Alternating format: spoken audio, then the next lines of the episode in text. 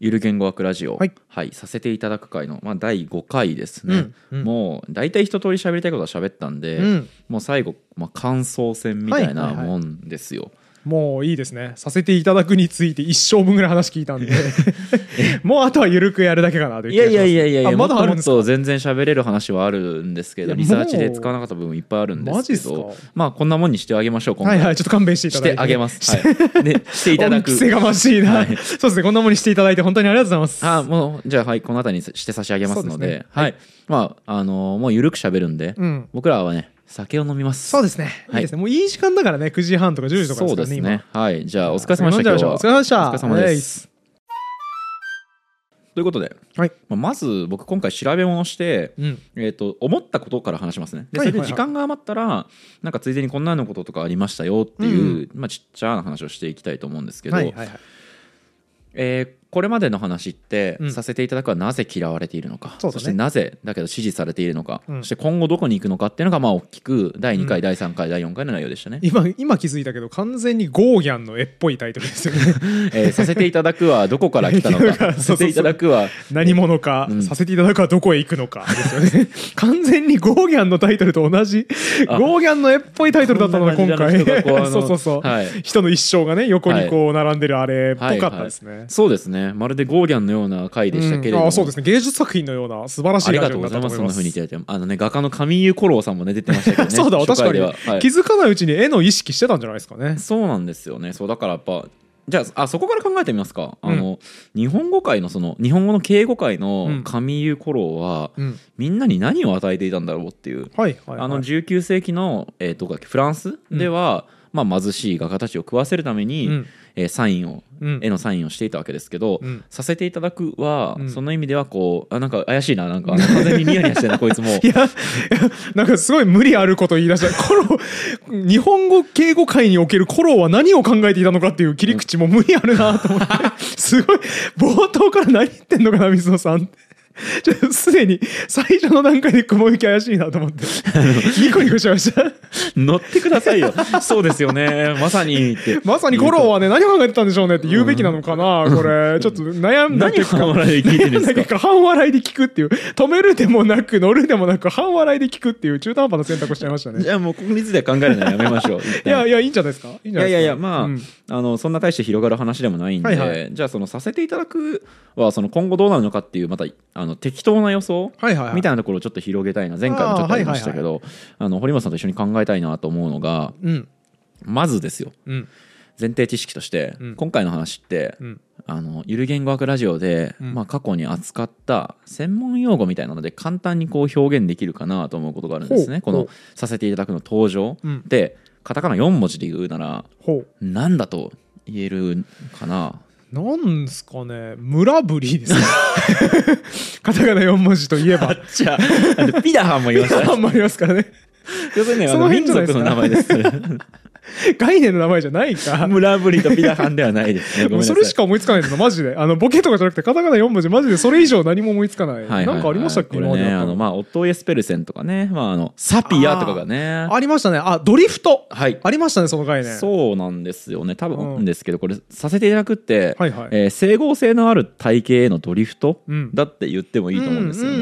ん、やったね、それ。ラ抜き言葉は整合性なる体型のドリフトであるみたいな話、サムネに使ったね。そうですよね。あのめっちゃあのキャッチーな切り口のそうですねすごいみんなに見られたやつでした そうですね、うん、やっぱキャッチーな切り口かなと思いきや全然みんなには見られなかったですね、うん、バチ滑りしたやつ地味すぎてねはいがありましたサムネだけ頑張ってたんですけど、ね、なんとかこうサムネとタイトルだけなんとかキャッチーにして、はい、数字を稼ごうとした小手先の技はあまり生きなかった回です、ね,、ねあのお客様も目こいでいらっしゃいますから そこはね騙せないでしょうけどそうですねそうでもこれもやっぱだからドリフトだと思うんですよね、うんうんうん、謙譲語ってのを、えー、お何々申し上げるみたいな形で作れないっていうのが現代の日本語における欠陥であって、うん、それをこう埋めそのギャップを埋めるために登場したのがさせていただく、だったので、うんうんうん、そうだねそうそうだからこれも実はえー、誰も意識してないけれどもより整合的な体系に、えーと、うん、勝手にそうだね誰もえこんなの考えたんですけどどうですかみたいなこと言ってないんだけど、うん、なぜか生まれてきた表現なわけですよね、うん、すごいよねない表現を埋めなきゃいけないなっていう意識がなんとなくみんなの中にあっ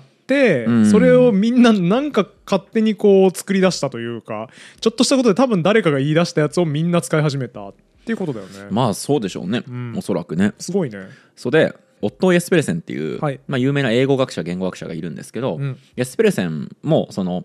ドリフト、うん、英語史英語の歴史を見た時にドリフトってあるよねみたいなことを言っていて、はいはい、えー、具体的にはあのまあゲルマン諸語で屈折がまあ崩れゆく傾向みたいなのをドリフトと言っていたんですよ。うんうん、だからここでいうドリフトってあれだよね大きい流れに従ってなんかなんとなくみんなそういう感じに言葉の使い方収束していくぐらいのイメージあそうですね合ってますね整合的な体系にするような類推、はあはあ、みたいな難しそう 整合的な体系にするような類推ね、はい、難しそうですけど、えー、だ平たく言うなら、うん、えー、日本語がより使いやすくなるようなシンプルな、ねね、えー、と体系にするような新しい表現とか、文法の変化みたいななところを言うと思うんですけどえーと、ゲルマン症で屈折が崩れるっていうのはどういうことかっていうと、うんうん、あちなみになんかピンときたりしますさっぱりわかんないですけどそもそもゲルマン症っていうのが英語の、まあ、ドイツ語とかね英語とかドイツ語とかのグループ、ねはいはいはい、そうですねそのグループなんですけどフランス語とかがロマン集合そうですねはいだよねはいゲルマン語には入ってないと思うんですけど、はいはいはい、の何が崩れるってだけ屈折ですね屈折覚えてま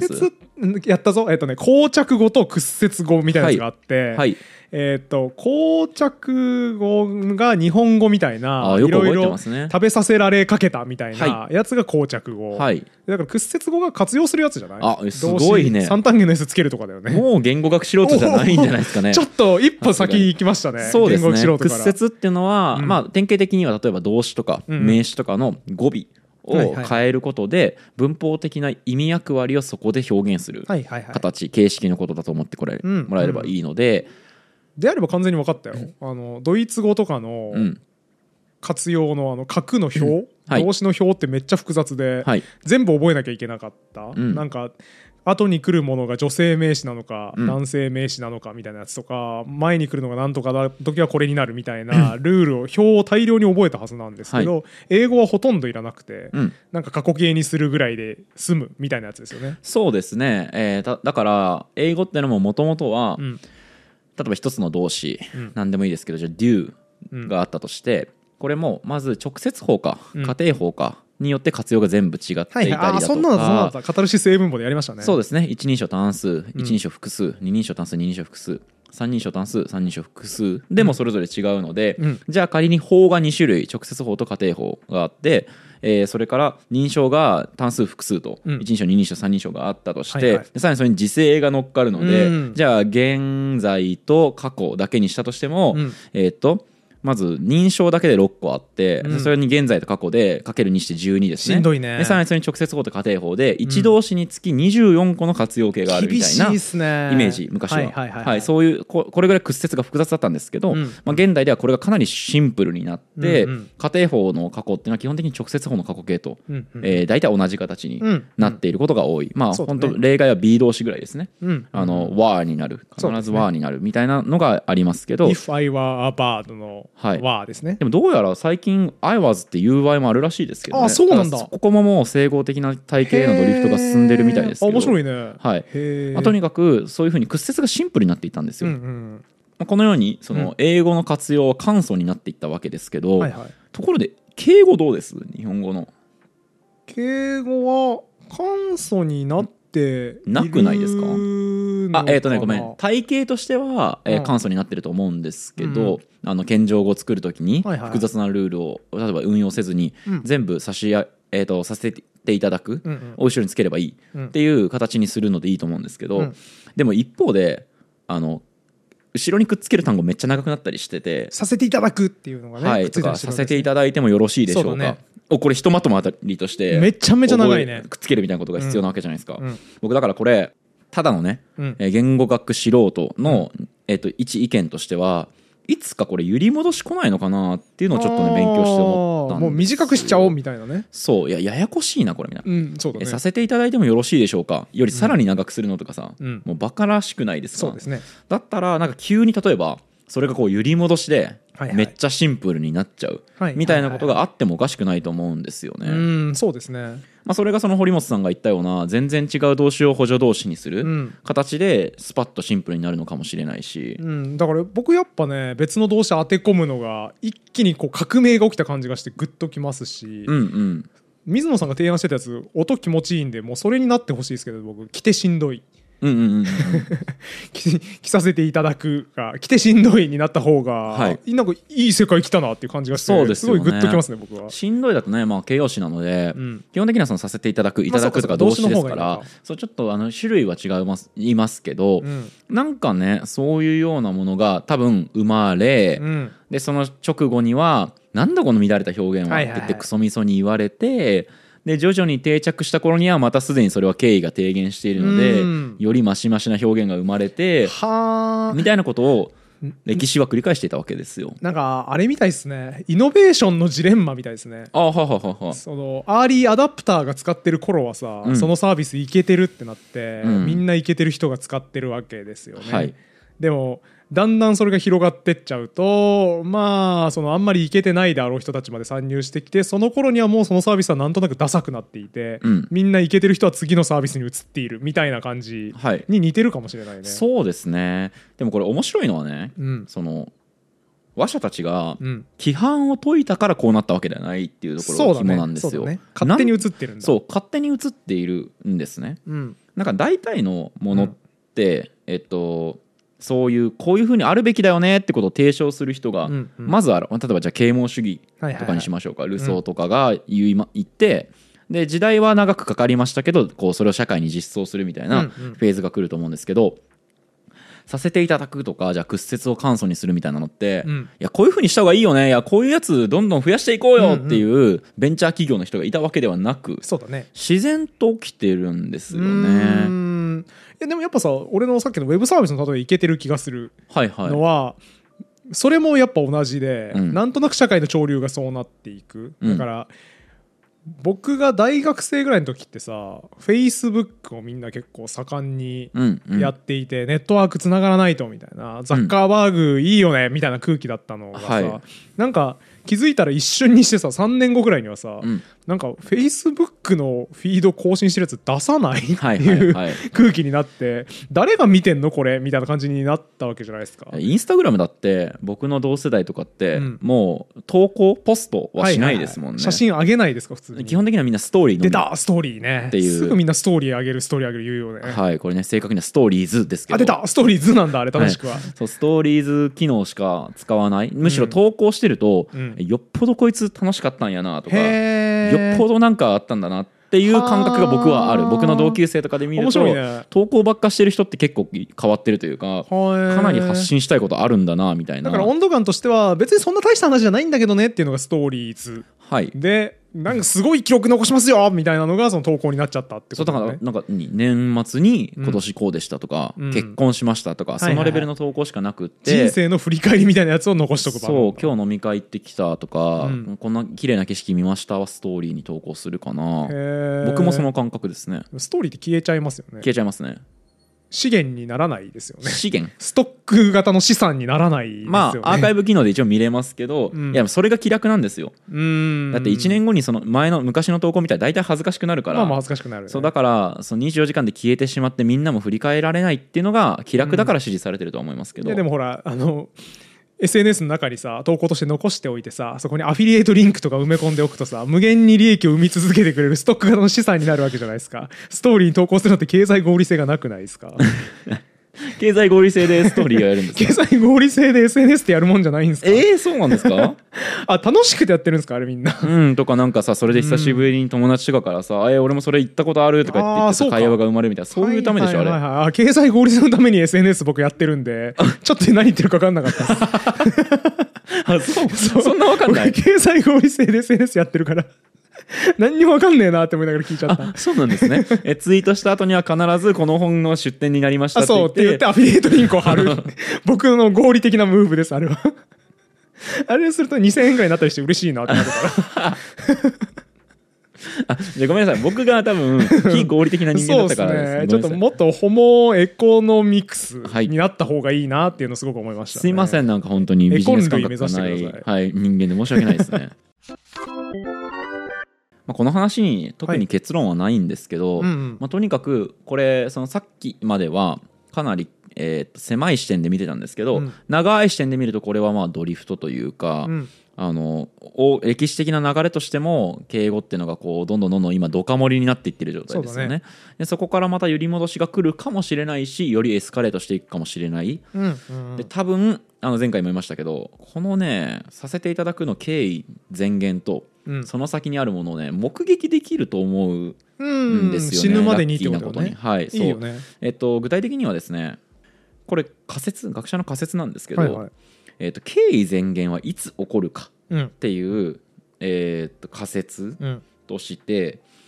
脱身分社会だと進行が早いのではっていうふうに唱えている学者がいるんですね脱身分社会っていうのは要するに封建社会みたいなのじゃないやつ、はい、現代日本社会みたいなことですかねそうですね身分社会では遅くて、うん、脱身分社会では早いのではっていうふうな考え方へえ面白い社会構造が規定してるんだそのすり減っていくスピードをはいそうなんですけど、うん、江戸から明治になった時とか、うん、それから戦中から戦後に移った時とかってのは経緯のインフレが起きやすいみたいなんです歴史的に。それなんでかっていうと身分社会が水平化されて上下関係から解放されると、でさらにまあこの明治から江戸あ江戸から明治とか、戦中から戦後って都市化が進むんですね、うんうんでこのタイミングって人々の匿名性が高まるので、うん、要はその地域のコミュニティって言ったらこの人が偉いこの人が偉くない分かるけど、うん、いきなりごちゃっと都市に出てくるとドイツがどんな出自の誰なのかが分からないとそうだ、ね、その時何するかって言ったら、うん、一応失礼ないように、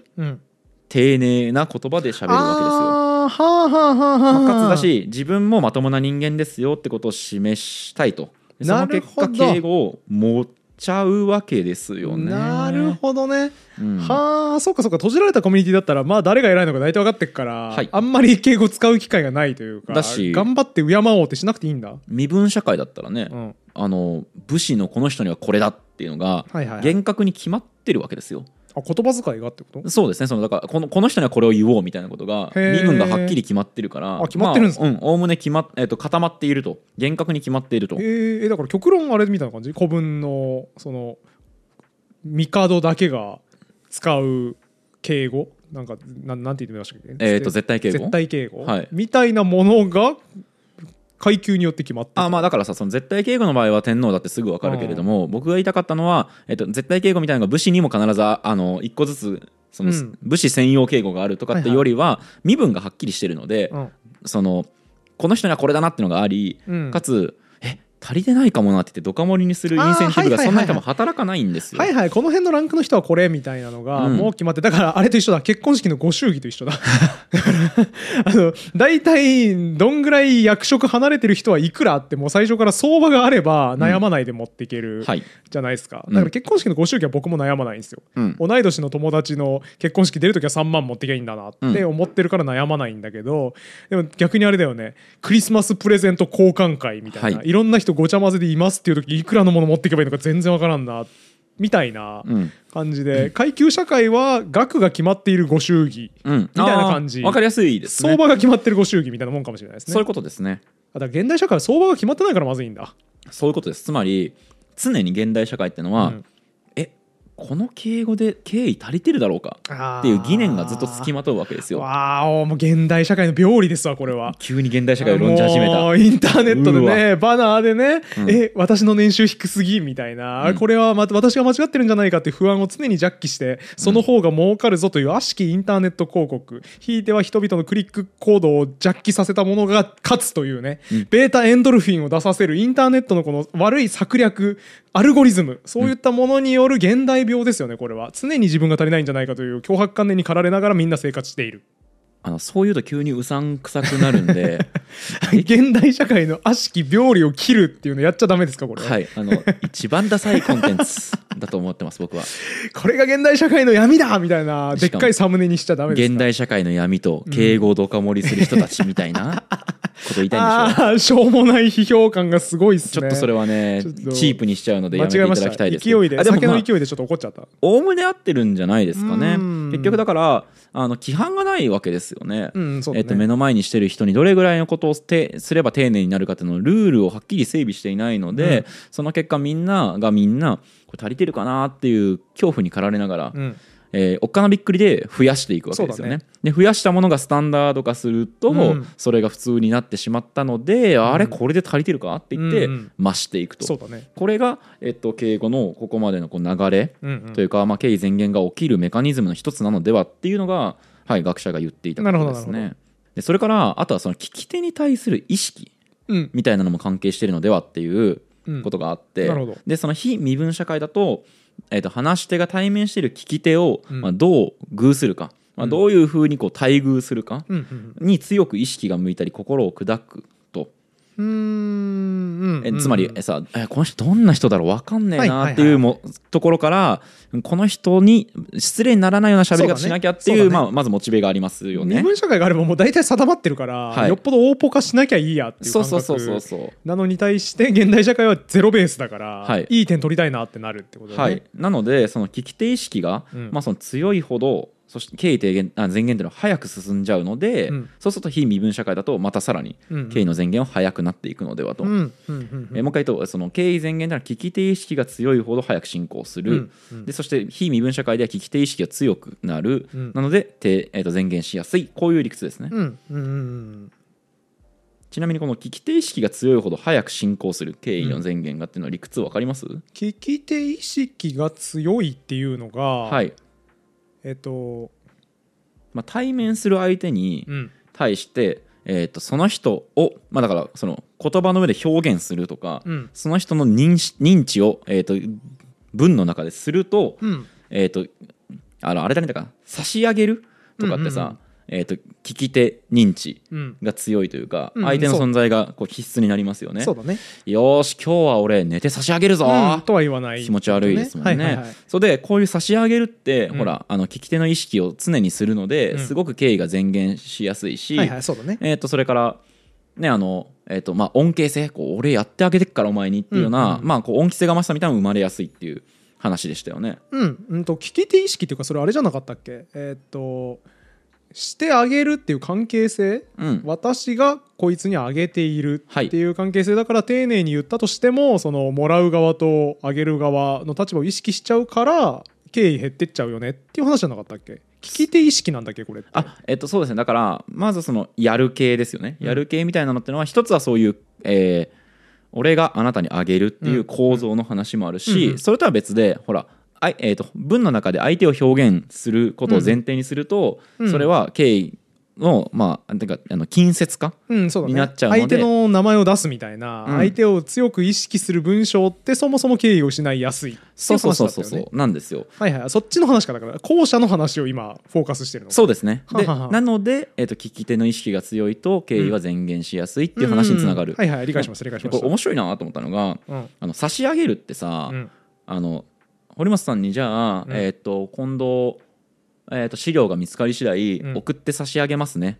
って言われたら、うん、なんかうざいですよね手に入り次第送って差し上げますちょっとおこがましい感じしますよねやっぱねそうですよねでも、うん、これ例えば第二人称じゃなくて、うん、三人称に対して送るだとのケースだと意外とねこれねうざくないんですよいきますよ、はいえー、僕の、はい、えっと先生、うん、仲良くしてる先生が、えっと、本僕の書いた本をぜひ読みたいと、えー、読んでみたいとおっしゃってるので、うん、送って差し上げました、うん、これなんかあんまり恩着せがましくなくないですか、ないね、っていうかなんかすごい自然ですねそうなんですよつまりこれなんでかって言ったら対面する相手に対する聞き手意識が強ければ強いほど敬意は前言しやすいことの多分表れなんですよ。あだから対面してない相手だったら聞き手意識を強めてもそんなに敬意が下がらない、うん、対面してない相手は聞き手じゃないですからねだってうんあ聞き手ってあ二人称のことだからそうかそうかっていうかさっていうか、うん、じゃあさ考えてみると本来の差し上げますの使い方と違うよね先生に送って差し上げました、うん、補助同士ですこれベネファクティブですだからこれうんえっとだから本来の敬語の使い方と違くないんどういうことえーっと私があなたに何々して差し上げるうんっていうのが本来の謙譲語の使い方だよね、えっとあなたに対して敬意を払うのが敬語であって、はいえーだから先生に対して送って差し上げたんですよっていう話って本来的な謙譲語の使い方じゃないよなこれん別にいいんじゃないですかえっ、と謙譲語ってのは本来、動作の受け手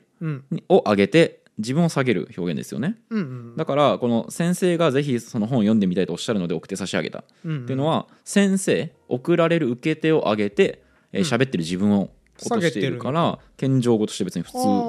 じゃないですかそうかそういう使い方先生の敬意を表してるわけですよねそうかそうかそういう使い方あるかありますよありますよ全然全然第三者の人に対しての敬意を、えー、っとその会話してる相手の前で示すことっていうのは全然あると思いますよ、うんうんうん、そうかそうかじゃあカリ乳バ先生でまた例えますけど、うん、カリ乳バ先生が、うん、じゃあ堀本さんの著書を読みたいって、うん、えー、っ言っていたみたいなこととかを僕に喋る時っていうのは,、はいはいはい、あのイスカリバ先生の敬意を示すじゃないですか、うんうんそうおっしゃってたみたいな言うじゃないですか、ね、おっしゃってたんですあそうそうだ別に僕に対してイスカリバ先生の話する時はあいつがさと言わないでしょだってこんなこと言ってたんだけどさとは言わないですよね、うん、こうおっしゃってたんですあそうだねあ普通に言うわだからその場にいない人に対して敬意を表することは全然あるんですけど、ね、あるある一方で、えー、あなたっていうのの文脈の中で差し上げるだと恩着せがましい近接がすごいですねはい堀本さんに、えー、本を送って差し上げる、うん、これは、うんうん、あ変なのに、えー、先生に本を送って差し上げる、うん、これはなんか、恩着せがましくないのはなぜかって言ったら、ね、そうだね聞き手がその人じゃないから先生じゃないからですねそうなんですよ、ははは今の例ってのはつまり、えー、対面する相手に対しての聞き手意識は一番その経緯の前言が早いタイプなんだよねっていうことだったんですね。ちょ長々と喋っちゃいましたけどまとめますと、うん、が前言するきっかけのうちの一つってのは、うん、えーと、身分社会から脱身分社会になること、うん、とか、都市化が進んで人々の匿名性が上がる時、はいはい、そうなるとみんなの階級が曖昧になるから、はい、ものすごいとりあえず敬語使っとこうみたいな敬意払おうみたいな気持ちになる、ね、はいそうですねそれが一つで,、でもう一個がその聞き手意識が強いほど、えー、早く進行経緯の前言が早く進行するので、まあ、こういう聞き手に対する意識っていうのも、え関係するんじゃないかっていうことですね。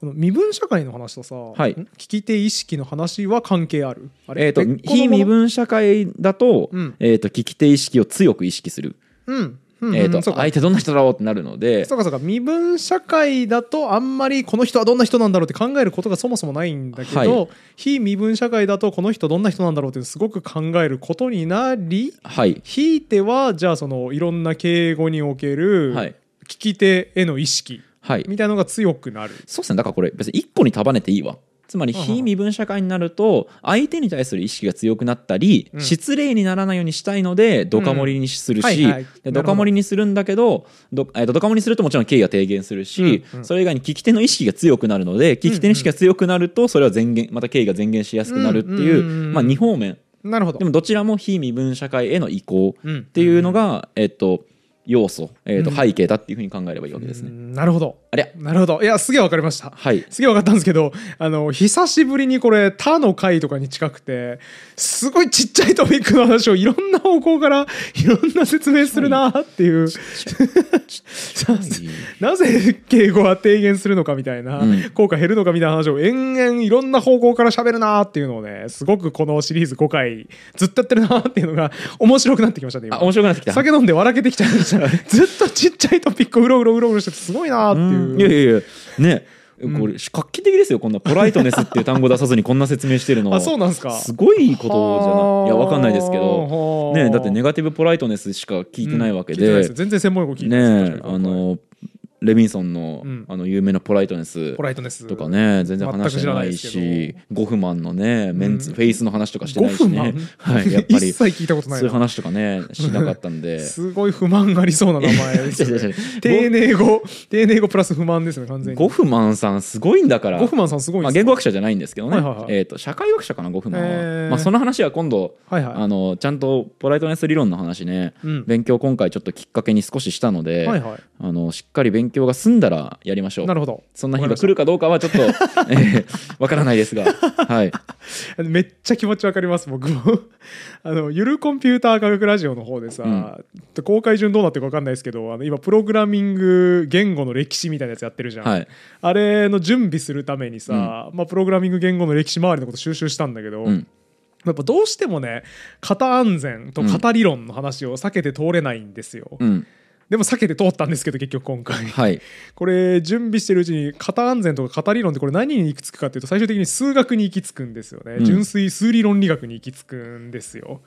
数理論理学勉強してからじゃないとこの話はできないなと思ったんですよね、うん、でサポーターコミュニティでこの話してくださいってみんなに言われて、うん、数理論理学の勉強が終わったらしますって言ったらみんなから、うん、それいつになるんだろうな10 年後ぐらいかな20年後ぐらいかなっていう空気が出てて、うん10年後に間に合うといいなっていう気持ちになったんですけど、まあ、でもね、うん、僕らもまあこのこれ片手間で片手間でっていうと言い方悪いですけど、はい、まあ、何か他のことしながら これ作ってるわけで、ね、まあ人生終わるまでに一通り、うん、まり、あ、コンピューターサイエンス言語学を収めればいいかぐらいの僕目標設定なんで。はいはいはい今逆にこんなポライトネス理論とか語り出してもどうせ大したこと喋れないし、はいはいはい、やっぱその意味では人生の楽しみだいぶまだ残ってるなあそうだねあポジティブですねね語用論意味論音韻論統合論、うん、えー、形論みたいな、はいはい、基本的なジャンル、はいはい、全く触れてないし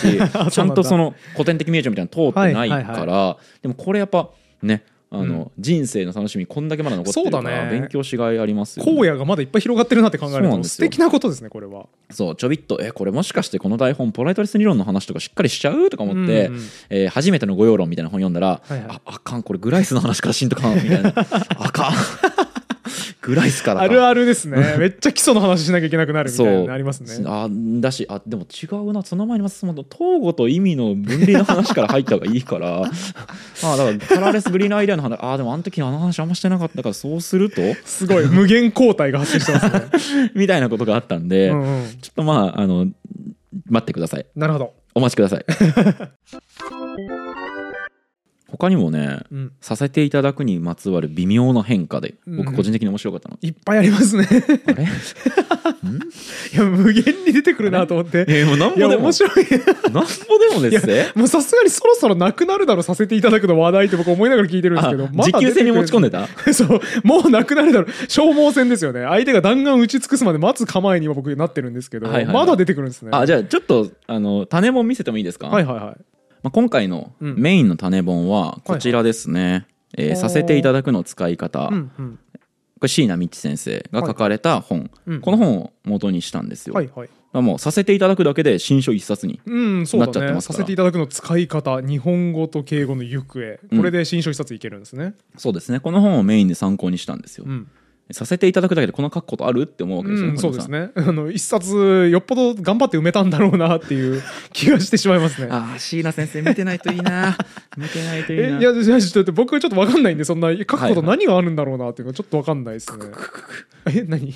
こんなこのねこの本は椎名先生のさせていただく三兄弟のうちの、うん、えー、末っ子ですよこんなの出たやつは四天王の中でも最弱みたいなフォーマットというわけで第2弾、えー、はいはい、させていただくのご用はいはいはいですね。すごいな今度はだいぶ分厚くなりましたねはいこれ最初に見た、そうですね最初にご覧になったかもしれないですね、えっと、これは3600円する、うん、えっとね、順番的にはこいつこれが最初ですね、はいはい、この本が出てでその言語学の専門書なのに異例のヒットになって、うんうん、えっと、新書化したなるほどさせていただくの使い方になったっていう経緯があってあ同じ本なんですかねえっとね中身が一緒ってわけじゃないんですけど、まあ、ちょっとパラパラ見てもらいましょうか、はいさせていただくでそんなね、何書くことあるんだっていうすげえ熱いよこの本うん300ページぐらいあるじゃんはいはあなるほどなんかね表がいっぱい載ってて、うん、コーパスにおける比較調査みたいな、はい、だからコーパスってあれですよね使用例みたいな、はい、言葉の使用例みたいなやつだよねそうなんですよあのねこれ堀本さんちょっと驚きの情報だと思うんですけど、椎名先生なんと、御用論ではなくて歴史御用論の先生なんですね 何をか何をか御用論が俺あんまり分かってないのに 歴史御用論って言われても驚きの事実分かんない分かんない小ジャンル言われても知らんのよ まあその御用論ってだから、うん、コミュニケーションの中で意味がどう決まるのかっていうので、はいはいはい、まあ敬語っていうのも御用論の角度から分析がまあできる、まあ、語用論以外の角度からも当然ね敬語なんて分析の違いがいろいろあると思いますけれどもそうでまあその椎名先生はその中でも特にまあ歴史語用論っていって、うん、コーパスを使ったりしながら、コーパスってあれですねあの言語データですね大量の言語データとかを用いて、はいはい、例えば統計的な分析をかけながら、うん、えー、させていただくの需要のされ方みたいなのをデータから、えー、紐解いていくような研究スタイルを取られてる、ね、あとめちゃめちゃあれだわなんかアンケート調査の話とか出てくるそうですね大学生何人に対してこれが違和感感じ覚えるかみたいなものをめちゃめちゃアンケート取ったらこうなりましたそうそうそうそうだからこう言えますみたいな話が書いてあるんだだからですねこれ、えーと、実を言うと僕これ読んでて、うん、全然ねなんていうのすんなり読めたわけではないはいはいもう難しそうだよねしんどいなと思いながら読んでたんですけど、うん、この角川新書の、うん、えー、させていただく」の使い方これはね読めます、はいはいはい、誰でも読めるライトに書いてくださったんですねはいもう全然ね全然難しい言葉出てこないですもんポライトネスっていう言葉もねほぼ多分これも使っってないしあなんならね俺この本ですごいなって思ったのは、うんさせていただくの使い方ねライトな方ね、はいはいベネファクティブって言葉多分使ってないですねああじゃあもう結構今回のゆる言語学ラジオですら導入したかったゆるい言葉はいが使われてない、そうです相当こうそうだったと思いますね初心者に寄せてくださっためちゃくちゃ寄せてますねなんか漫画とかのねとか先生がこう集めてる実例、看板とかの写真とかがいっぱい載ってたりとか、うん、あ、ね、あすごいアトレの看板とか載ってるそうですねパンは終了させていただきましたっていうパン屋さんの、ね、先生いい事例収集してますねさすがはいそういうような大量の事例を使いながらなので、うん、えー、ぶっちゃけ最初に読むならこの「させていただく」の使い方ですねでもっと深めたいなら「させていただく」のご要論もありますし、うん、まあ、まだあるね、あのラスボス、はいはいまあこちらですねやっぱさせていただく大研究ね、まあ、大研究って言っちゃったこれをね語らずしては通れないですよねやっぱりでもそれがねもう大研究って言っちゃってますからね、はい、めちゃめちゃ喋ることあったんでしょうねはいこれ、えー、と順番的にはこの「させていただく」のご要論が出て「させていただく」の使い方が出て、で最後に出たのがこの「させていただく大研究」ですね、これ椎名先生とあと滝浦先生っていう、はいはい、えっ、とポライトネスっていうかご世論の先生の2人が変者となっていろんな先生の論文を載っけたような論文集みたいなそうですねオムニバスなんですけど、これがまたねおもろいおもろいどうおもろいかっていうと例えばですけど、地域差、させていただくの地域差を調べようとそんなもんあるんかありますあります関西だとどうとか,、えー、かちなみにさせていただくの出自は、えー、と関西と言われているえ出身地とか分かるんだ特定してますもうへえすげえ、はい、あ面白いねコーパス見りゃ分かるんでそれは諸出例とかがどこにあるかとかで分かるんでさせていただくの地域差みたいなのを、えー、現代の言葉で、はいはい、えっ、ー、と特定しようとした先生がいるんですがアプローチがめちゃくちゃ面白くてですね、はいはい、どうします堀本さん、うん、させていただくの地域差どういうふうに散らばってるかなってなったら、うん、堀本さんのよく知ってるあるものを使えば結構出せちゃうんですけどツイッターああツイッターねツイッターでみんなどんぐらいさせていただくつぶやいてるかそうですね調べたらなんとなくいけそうですよねそれもいいかもしれないですね、うん、あのさせていただくが出やすい SNS があるので、うんうん、ほうそんなものありますそれがですね食べログですねへえあだからあれか堪能させていただきましたはいはいはいはいああ言ってそうっていうかみんな言ってるの見たことあるわはいこういう表現がいっぱい出てくるのでこの堪能させていただきましたとか、うん、あと水野さんは食べログを SNS と捉えてるんだなって驚きが今ありました これ SNS でしょレビューはグルメ情報サイトじゃねえんだまあそっかまあ SNS っぽくもありますけどねちょっとねそうですねそうですねあとね満足させていただきましたとか感動させていただきました、はいはい、みたいな言葉が出てくるのでこれの地域差、うん、みたいなものを出すと、うん、とかオーダーさせていただきましたとか食べさせていただきました、うんうん、予約させていただきましたこの手のものが出てくるそうか食べログの何が素晴らしいって店舗の位置が特定できるから、はい、かなり明確に地域差を出せますねそうですねまあ正確な多分レビュアーがどこの話社なのかにもよる、うん、東京の人が大阪に行ってレビューをしてるとまた話は違ってくるんですけど、はいはいまあでね、でもざっくり多分出せるので、うんうん、ここの食べログからさせていただくの地域差を出すみたいなものもありますし、うんうん、それから漫才の中でのやめさせてもらうわ」を扱った面白い表現これはさせてもらうですけど、はい、はいっていうようなものもあってこれ実はだから僕らあの昔というかちょっと前に、えと、銀シャリの橋本さんと、えチェルミコのまみこさんの、えポッドキャスト番組にゲストでそうですね、出してもら出させていただいた出させていただきましたねと思うんですけど、実はその時に僕が手土産で持ってって番組内で使おうと思って使えなかったのが銀シャリのことを言及してる論文があるっていう話だったんですね。橋本さんにねあの収録終わった後にこんな論文実は読んできたんすよ喋、れなかったですけどって言ったら、うん、えそんな論文あるんですかってびっくりしてましたよねそうですねご自身も言語学の材料として使われてるとは思ってなかったでしょうねそうですねであの要はこれえー、東京出身のコンビと、うんうん、えー、例えば関西出身のコン関東出身と関西出身で分けた時に、うんはいはいはい、漫才の締めの言葉に何を使うかっていうのを m 1の過去のやつ全部調べて分類するとね、えーと、具体的には大きく分けると「もうええ悪い」と「いい加減にしろ」はい「いい加減にしろ」と「やめさせてもらうわ」この3つに分かれると。東京芸人の人って圧倒的にいい加減にしろで終わってないですかおっしゃる通りで、うん、いい加減にしろ類は東京系の漫才コンビに限られるあそうなんだ、はい、でもやっぱそうよねそんなイメージあったもん、うん、だから多分銀シャリさんも言わないんじゃないですかいい加減にしろって関西の人はね言ってないイメージありますよねいい加減にしろうん言ってないですねなんとなくそんな感じしますよねで、あとね、やめさせてもらう類は、2008年以降しばらく見られなかったりだとか、それから例えばやめさせてもらうを使うときには、単体ではあまり使われなくて、必ずツッコミフレーズの後に発される、発すること。つまり、やかましい、やめさせてもらうわとか、アホ、やめさせてもらうわとか、みたいな使い方になると。そうか、言われてみると、いい加減にしろとかは、もう、ツッコミいやツッコミフレーズと一緒に使うだろう全部ツッコミフレーズと一緒に使わないえー、っとですねいやそれそれもう重ねなくていいよいい加減にしろとかなんか分かんないけど、うん、なんか一言言っていい加減にしろとかで終わってる全部そうじゃないかいや単体で「もうええ」はありますねへえ例えば中川家の、はいはい、えー、っと m 1 2 0 0年決勝1回戦とかも、はいはい、なんかね「なんやねん」ってでて礼二さんが言って、うん、で剛さんが「犬どこ行ったん?」って聞いて、うんそれに対してレイさんが「もうええわ」で終わってるへえあそうかもうええわ単体で終わることあるんだねそうですね、えー、チュートリアルとかの m 1 2 0 0年1回戦も「えー、もうええわ」は単体で福田さん福田さんが走ってるしえーと、とアンタッチャブルも2003年の決勝戦とかだといい加減にしろを単体で言っているなるほどので全然必ずしもそうとも限らないとは思いますねそしてやっぱりアンタッチャブルはいい加減にしろですねそうですね東京芸人そうですねそうですね、はい、へえそういう類型の違いとかを調べている論文も載っている面白い面白いなやな、いいですね言語学裾野が広くていいですねそうですよね漫才分析するっていいわうんそうなんですよでそれからまあもちろん土直球で、うん、えー、経緯前言についての理屈の説明の論文とかさせていただくの基本的な話みたいなのももちろん載ってるのでなるほど、えーと、がっつり知りたい人は一冊でえー、とかなり美味しいかなと思うんですけどまあとはいえその論文っぽい書き方にこうなっっているので、なるほど 客中がしっかりついていたり正立てがしっかりしていたりっていうところがあるので確かにねちょっと硬い感じがしますねそうですねベネファクティブ形式などの有評形式を用いて方向性の変更を表示しなければならないとか、うん、そのベネファクティブ形式による方向性転換の機能がこのスイッチディレクションであるうんうんえアルファベットで書いてあります、ね、山田敏弘先生の論文かなあそうですね3、4社追跡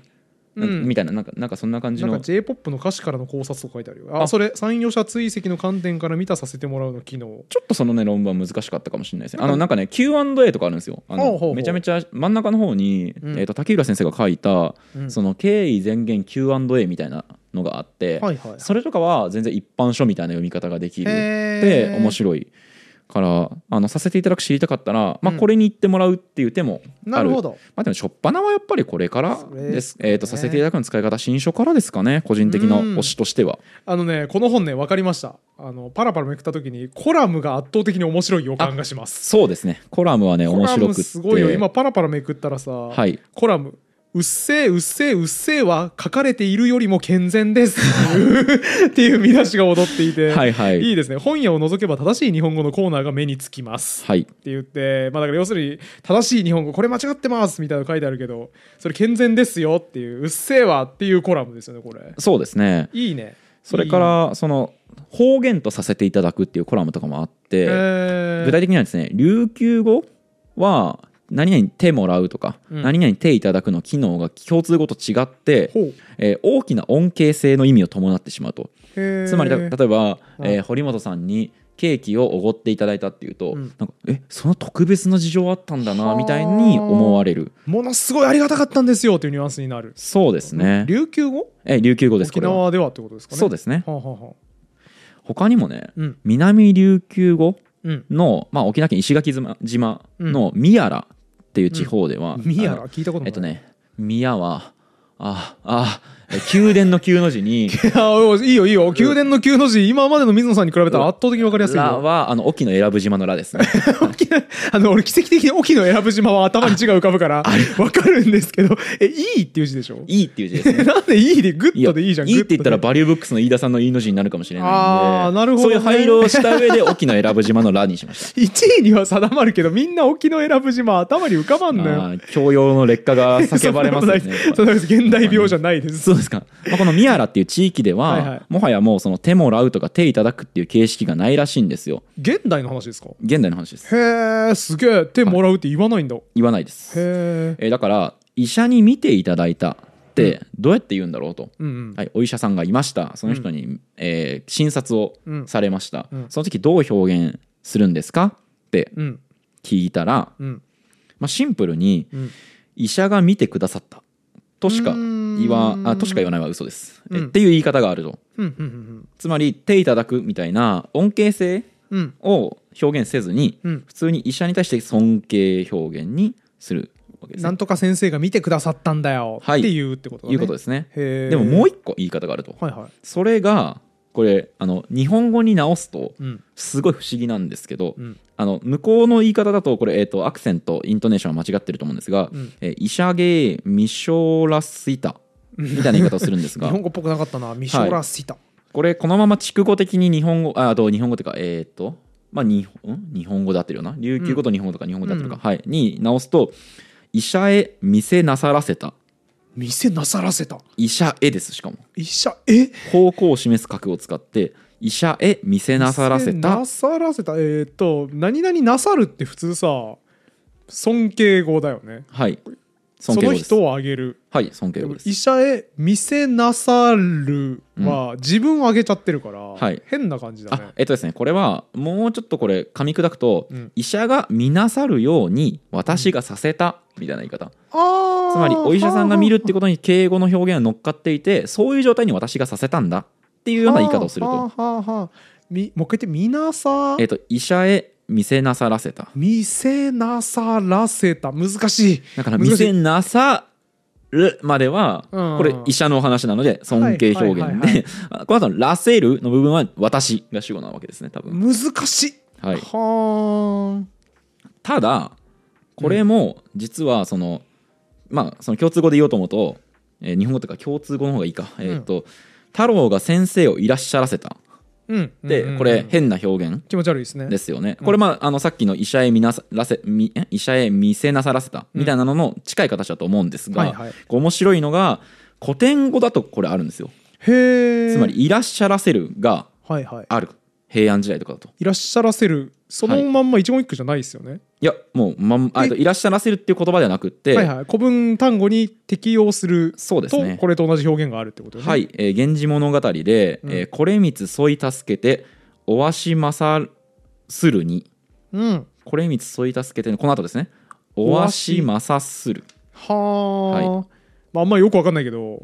ワシます」にさせる」がつくってことですよねオワシがいらっしゃるってことかそうですねいらっしゃるにさする、えーとそんえー、と刺激がついてつまりこれ現代語訳そのまますると「えー、これ光」っていうのが付き添って主人の光源氏をいらっしゃらせると、うん、みたいな意味になるとおわしまさせる、はい、いらっしゃらせるがだから普通に出てくると。えはいはいはい、だからその意味では琉球語っていうのは古典語の姿を今も残してる、まあ、貴重な言語であり、まあ、まあ、ある種化石みたいな、えー、と言語だと言えるみたいな話とかも出てきて興味深いですねだこのさせていただく大研究はいろんな研究者の先生が書いている分、うん、いろんな角度からさせていただくに光を当てているっていう意味で、えー、とさせていただくについて知りたい人は読むと当然おもしあの面白いと思うという感じですね。へこれはもうちょっと良さそうだし、うん、論文も挑戦したければ面白いであろうということで、ね、はい、いいですね。そうですねだからねゆる言語学ラジオって結構その言語学の、うん、まあ、2歩手前ぐらいまでっていう話ですけど、うん、まあじゃあ2歩手前とかがじゃあ仮にさせていただくの使い方を読もうかな。って思ってる人だとしたら、うん、まあ言語学のところに踏み込むのはもうこのさせていただく大研究とか、まあ、だからさせていただくの使い方一歩手前ぐらいかなこれ、はいはいはいはい、えっと、とベネファクティブみたいな用語出てこないけど、ね、基本的なその日本語の敬語のえーと、基本的な知識は身につくはずなので、うんうん、まあ、こういったものとかはまあ一歩手前ぐらいで実際踏み込むとしたらこのさせていただく大研究とかさせていただくのご要論みたいなのを読むといいかなと思います、うんね、踏み込み方を最後に紹介しておきます、ね、はいそうですねそして今回の、えーと、とゆる言語学ラジオのこのさせていただくシリーズは、うん、この椎名先生に実はもう台本をすでに見てもらっているのでえーとそうですねまあ監修スポットでこう監修していただいている、うんはいはい、あありがたいですねで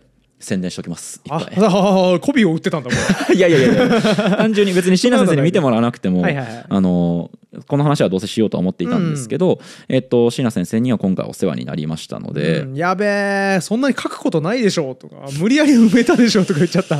やべえ椎名先生台本を監修したってことはおそらく動画もご覧になり、ね、チェックに回しますよもちろんあじゃあもちろん書くことないでしょとか言っちゃったちょっとなかったことにしていただけないですかね。そこはね。無理です。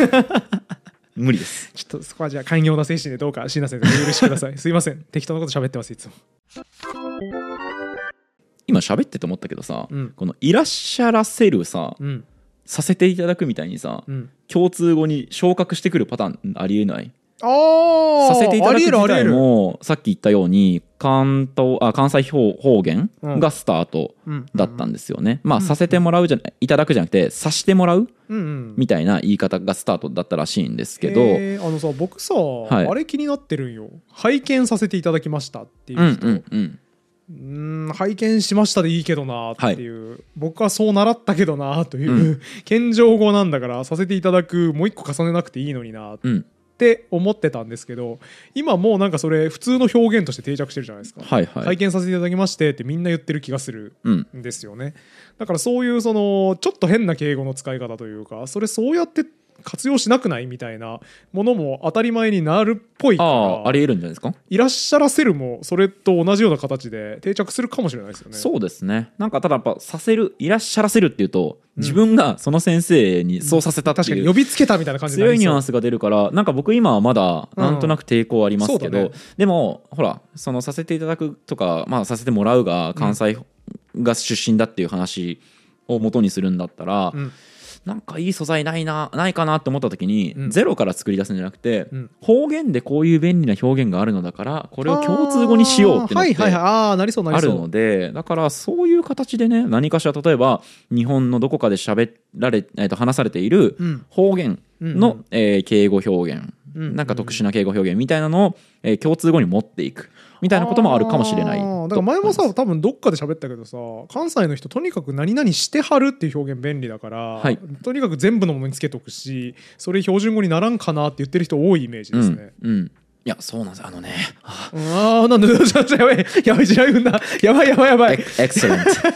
ト。やばい、軽い気持ちで一個投げ込んだら、すごそう、なんか。やっぱ敬語の勉強したり、まあ、特に日本語の敬語とか、うん、まあ、それから、その語用論の話とか勉強すると。はいうんその敬語の中で、まあ、何々してはる、みたいなのが、あの単純な共通語の「何々される」みたいなものと機能が結構違うっていう話が出てくるんですよね。えっと、例えばですけど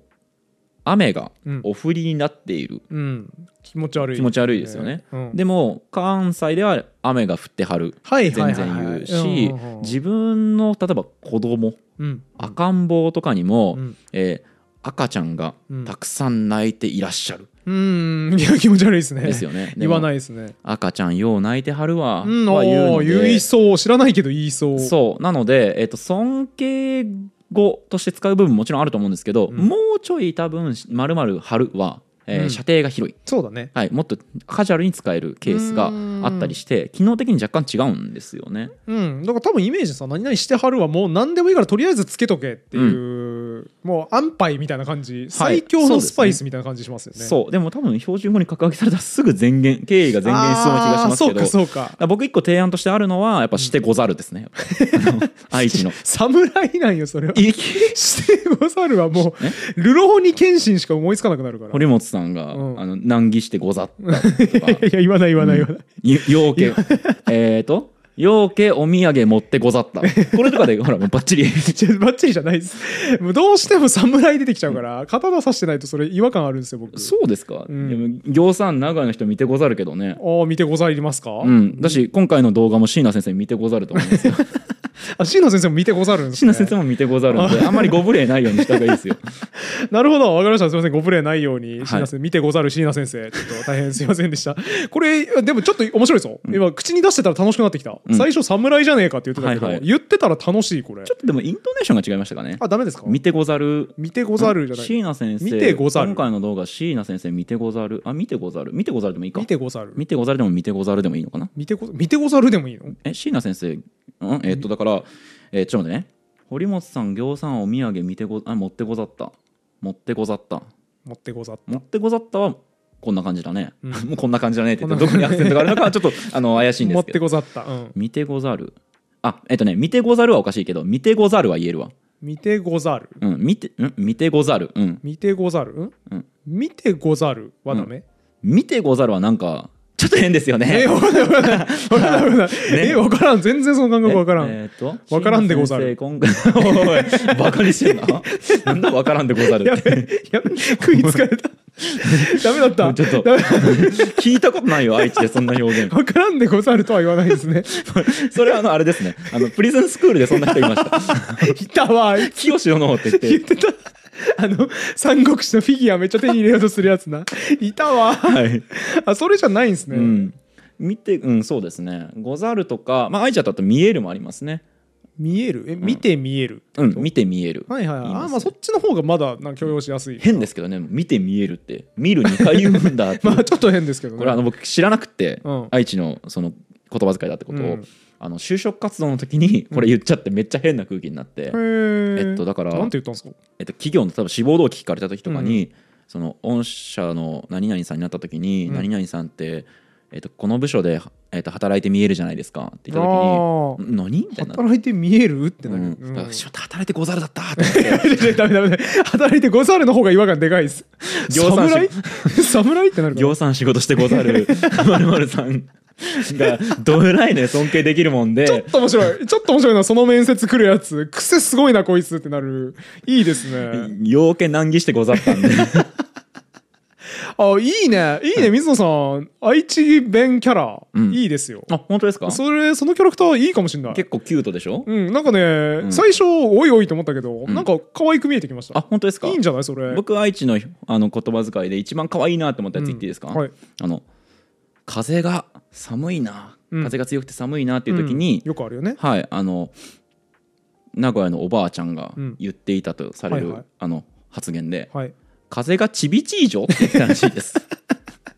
ゆるキャラなのよ。ちびちいじょ。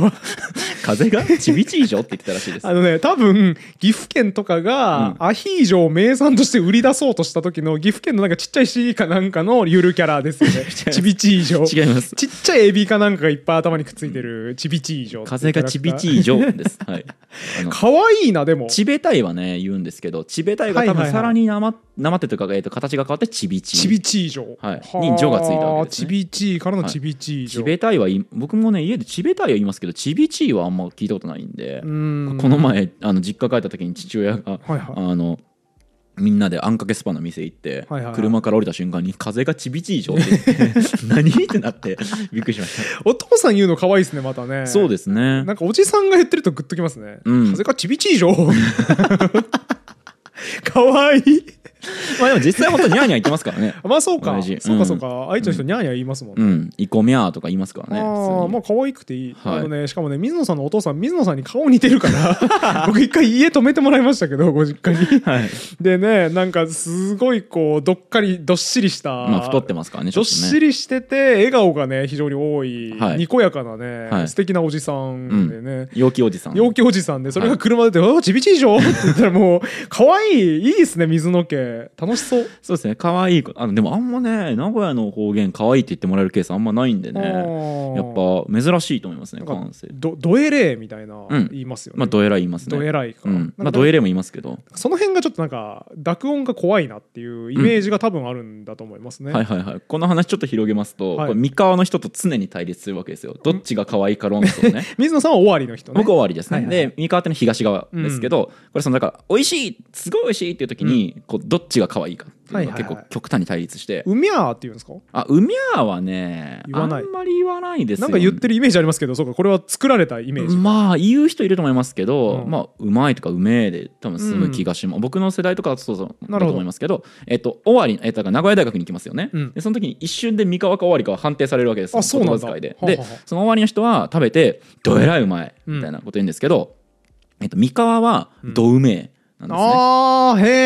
え。どうめえとかどううまい、へえ。で、このどううまいが可愛いのか、うん、どえらいうまいが可愛いのかが、うん、もうこれその、あれですよね、その多分1960年代頃から議論されてたとされる哲学上の一つの。違います。その大名だじゃないです。あ、違う。どうでもいいその話。どっちでもいい。で、結局、三河の方が可愛いってなりがちですね。はあ、え、どううまいの方どうまいの方がどうまいの方がそうそのドエライとどうまいはまあ大しあの50分100歩でも最終的にその、まあ、ジャンダラリンですよね三河のイメージってジャンダラリンって言われてて、まあ、なんすかジャンダラリン修助詞かな末尾にジャンとかダラとかリンがつくんですね、であの勧誘の時、あの例えばこっちの方に来てほしいなって友達に時って何て言います、ちょっと来てっていうああはいはいはいそれをえっとね終わりはこっち来やって言うんですね。堀本さんこっち来やって言うんだけど、えっ、ー、と、三河の方は、うん、こっちコリーンっていうんですよ。おお、濃いあ、え三河です。軍配上がりました。で、これを、そう、その、おえっ、ー、と、三河の子とかに、うん、あの、水野こっちコリーンとかって言われると、うん、ちょっとキュンとしちゃうっていうので、終わりの人終わりの人結局三河の方が可愛いかもしれんってなります。ああ、そうっすね、はい。こっちコリーンはね、かなり攻撃力高い、いい感じしますね。ああ、そうですか。うん。小倉優子さんはいもしかして三河の人ですかコリン性とコリンは関係ないですね こっちコリンって言ってたことによってユーコリンになったっていう 説も1960年代から提出されてますよねそうですねだから一部の学者はユーコヤーだっていう説を唱えてますね なるほど小倉優子コヤだった可能性もあるそうなんですよそれがその三河の勢力の強さによってユーコリンになったのではっていうのが確かそうですねありましたね水野1968生まれてないよあんた1968にということで、はい、5回にわたって、うん、えー、ゆる言語学ラジオでさせていただくの、うん、えー、現代での立ち位置の話をしてきました、はい、嫌われ者ですけど、うん、ね、ちょっとこう多めに見てあげてほしいしそうです、ね、それから結局させていただくを冷遇してるのって我々であり、うん、でもかといってそれをこうもしかしたらこれだと敬意足りないかもしれないって思ってるのも自分であってそうだねその複雑なあと距離感むずいって思ってる苦労とかも全部込み込みでややこしいことになってるのがこの日本語の敬語体系なんですよ。んなんかさ分かったわさせていただく僕守りたいなというかあいい、ね、擁護したいなって今回すごく思ったんですけどその大きな理由がダブルスタンダードでひどい目に合ってるなと思う、はい、つまりみんなさせていただくのないと困るわけじゃないですか、うん、だからめっちゃ使うし昭和初期からずっとなくならないわけじゃないですか、うん、にもかかわらずこいつ汚ねえ日本語だなってみんなから怒られてるってさ、はい、これダブルスタンダードだよね、はい、頼ってるのに文句言うそうですこれ僕大学生の時に同じ嫌悪感を抱いたことがあって、うんクラスメートの A 君が、ものすごいなんか頑張って勉強してたんですよ、はい、僕理系の大学だったんでもうあの微分方程式とかをね、うん、解くのが結構難しいんですね、うんうん、で数学得意なやつも挫折するんですけど大体あそうなん大学1年数学って、はい、でもまあ A 君がすごい挫折したこと多分勉強でなかったと思うんですけどもういや俺解けるようになりたいからって言ってめちゃめちゃ微分方程式を頑張って解いていて、はい、頑張ってた結果じゃサークルとか行ってる時間ないからって言ってどんどんやめてたんですよサークルとか、うんうん、で頑張って微分方程式を解いたり物理やったりとか頑張ってたんですね、はい、で僕偉いなと思って見てたんですよ、うん、そしたら同じクラスメートの B 君がこの A 君の宿題をよく写してたんですね、うん、レポートとかを「うん、写させて」って言ってで写してたのに陰で「いやー A 君もうガリ勉だからな」みたいな、うんうん、あいつ勉強しかしねえからな」って言ってて僕、こいつのこと嫌いだなって思ったんです嫌ですねどっちかにしろよと思って